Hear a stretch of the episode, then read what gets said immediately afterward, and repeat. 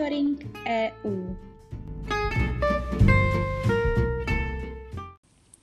Zastoupení Jihomoravského kraje při Evropské unii vám přináší i tento týden ty nejnovější informace o dění v EU.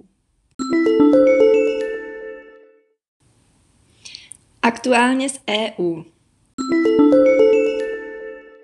Evropská unie zažalovala britsko-švédskou firmu AstraZeneca za nedodržení smlouvy na dodávku vakcín proti COVID-19.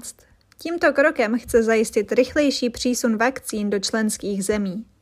Problémy s dodávkami preparátu od AstraZeneca byly od začátku roku hlavní příčinou pomalého rozjezdu očkování v zemích EU.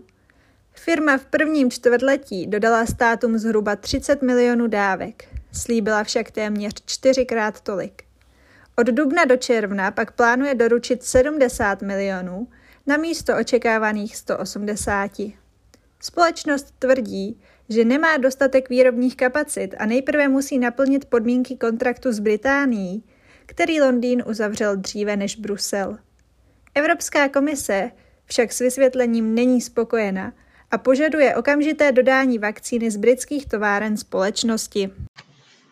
Podle zprávy Evropské služby pro vnější činnost, která je de facto diplomatickým sborem EU, Rusko spustilo s využitím ministerstev, firem a prokremlských médií rozsáhlou kampaň k propagaci vakcíny proti COVID-19 Sputnik V. Zpráva také uvádí, že Rusko šíří dezinformace, že se Západ a Evropská unie snaží podkopat důvěryhodnost ruské vakcíny. Zároveň se snaží podrýt důvěryhodnost západních vakcín šířením dezinformací o jejich negativních účincích. Ty podle zprávy šíří i Čína. Rusko však tato obvinění dlouhodobě odmítá. Co se týče vakcíny Sputnik V, většina zemí EU s jejím nákupem vyčkává na stanovisko EMA. Výjimku představuje Maďarsko, které přípravkem Sputnik V již očkuje. Česko bude moci v následující dekádě čerpat z EU až 1 bilion korun. Je to rekordní částka evropských dotací a má pomoci české ekonomice přiblížit se úrovní západních ekonomik a zároveň pomoci oklepat se z pandemie COVID-19. Pro srovnání ještě v minulém programovém období 2014 až 2020 mělo Česko k dispozici 600 miliard korun. Především pro malé a střední podniky bylo však čerpání evropských dotací v minulém programovém období poměrně složitou disciplínou, cílem je tak systém čerpání zpřehlednit.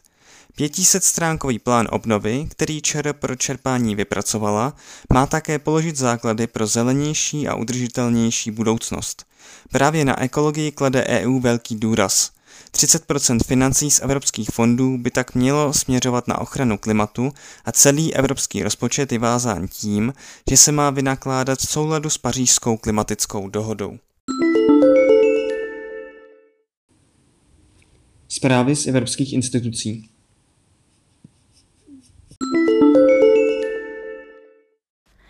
Európsky parlament se shodl na podobě tzv. digitálních zelených certifikátů, které mají usnadnit obnovení volného pohybu po Evropě. Základní myšlenkou je, že pokud by člověk splnil jednotné podmínky pro získání certifikátu, žádný stát EU už by pak po něm nemohl chtít splnění jakýchkoliv dalších pravidel, například dodatečné karantény a podobně. Společný systém by se však týkal pouze překročení hranic. Pokud by tedy napríklad uvnitř Českej republiky existovala nejaká omezení pro domácí obyvatele, napríklad nošení respirátoru či zákaz hromadných akcí, turisté a cestující z iných zemí by je samozrejme museli dodržovať také. Certifikát sebou prináši radu technických a etických otázek, zcela zásadní téma pak představuje princíp nediskriminace, tedy zajištení toho, že certifikát si bude moci opatriť opravdu každý. Konečnou verzi návrhu musí ešte projednat jednotlivé členské země, ke konečnému schválení by mohlo dojít v červnu. Evropský parlament schválil vznik nového Evropského kosmického programu, který zastřeší všechny dosavadní vesmírné aktivity Evropské unie. V jeho rámci mimo jiné rozšíří svou působnost a posílí kompetence vesmírná agentura GSA, která sídlí v Praze. V rámci schválené změny se GSA v příštích letech transformuje do agentury EU pro kosmický program. Zatímco v současnosti se věnuje provozu globálního družicového navigačního systému Galileo, nově bude řídit i další kosmické programy Unie. Budou pod ně spadat například satelity systému Copernicus, využívané v meteorologii či zemědělství, nebo program pro sledování okolí planety Země. Patřit sem bude i nový program satelitní mezivládní komunikace GovSatcom. Změnu, na níž se loni předběžně dohodli zástupci Evropského parlamentu se členskými státy, musí ještě formálně potvrdit Rada EU.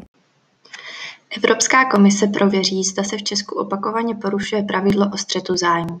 Podnětem přeskum se stala mimo jiné závěrečná zpráva evropských auditorů, která konstatovala, že premiér Andrej Babiš je ve střetu zájmu, protože stále ovládá holding Agrofert.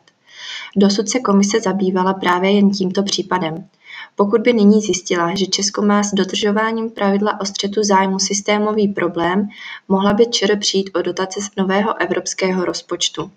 Komise totiž může proti Česku použít nové pravidlo spojující čerpání společných peněz s dodržováním principů právního státu, které platí od letošního roku. Bude se jim řídit vyplácení peněz z rozpočtu na období 2021 až 2027, stejně jako z mimořádného fondu po krizové obnovy. Evropský parlament jasnou většinou hlasů schválil obchodní dohodu Evropské unie s Británií, čímž definitivně potvrdil její platnost. Úmluvu, která odbourává většinu celních bariér a usnadňuje obchod mezi 27 unijních zemí a Británií, podepsaly obě strany krátce před koncem roku, v úterý ji pak drtivou většinou potvrdilo 660 poslanců, proti jich hlasovalo pět. Řada europoslanců však před hlasováním kritizovala, že Británie podle EU porušuje část dřívější dohody o samotné podobě Brexitu. Europoslanci si tak v souběžně schválené rezoluci vymínili, že Unie bude rázně řešit jakékoliv porušení pravidel ze strany Británie. Provozovatele internetových stránek budou muset účinněji kontrolovat a odstraňovat příspěvky s teroristickým obsahem. Europoslanci totiž schválili kontroverzní nařízení o mazání teroristického obsahu na internetu. Nařízení, které se týká textu, fotografií i videí, má znemožnit například koordinaci útoku či zveřejňování návodu k výrobě výbušnin. Úřady členských zemí tak budou mít na jeho základě pravomoc požadovat po provozovatelích sociálních sítí a dalších webových platform, aby do hodiny od vyzvání smazali teroristické příspěvky nebo k ním zamezili přístup. Názory na nařízení se však líší. Na šest desítek lidskoprávních organizací před měsícem vyzvalo europoslance, aby novelu neschvalovali. Ohrožuje podle nich svobodu vyjadřování, právo na informace nebo právo na soukromí. Zastanci pravidel naopak argumentují tím, že se platformy či autoři příspěvku budou moci proti smazání odvolat a v případě úspěchu se text, fotografie, audio či video dostanou zpět. Zprávy z činnosti zastoupení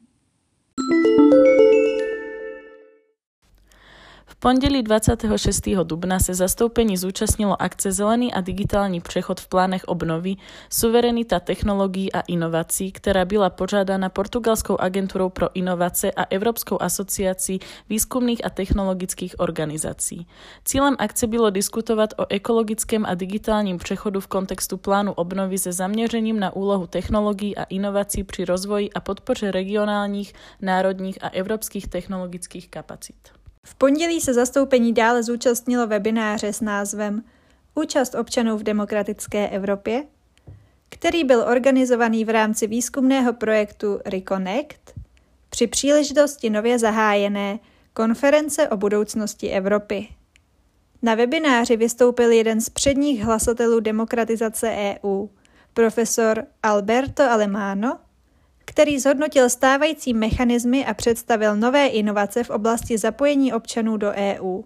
Od občanských zhromáždění přes regulační hry až po občanské iniciativy a lobbying, které v éře poháněné technologiemi získávají na síle.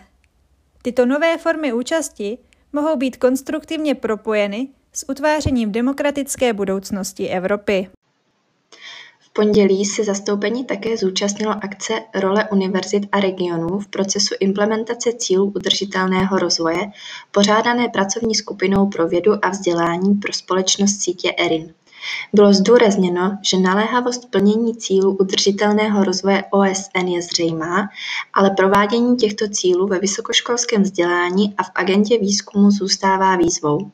Na tomto setkání byly představeny příklady z praxe implementace cílů v politikách Evropské unie, činnosti univerzit a regionů.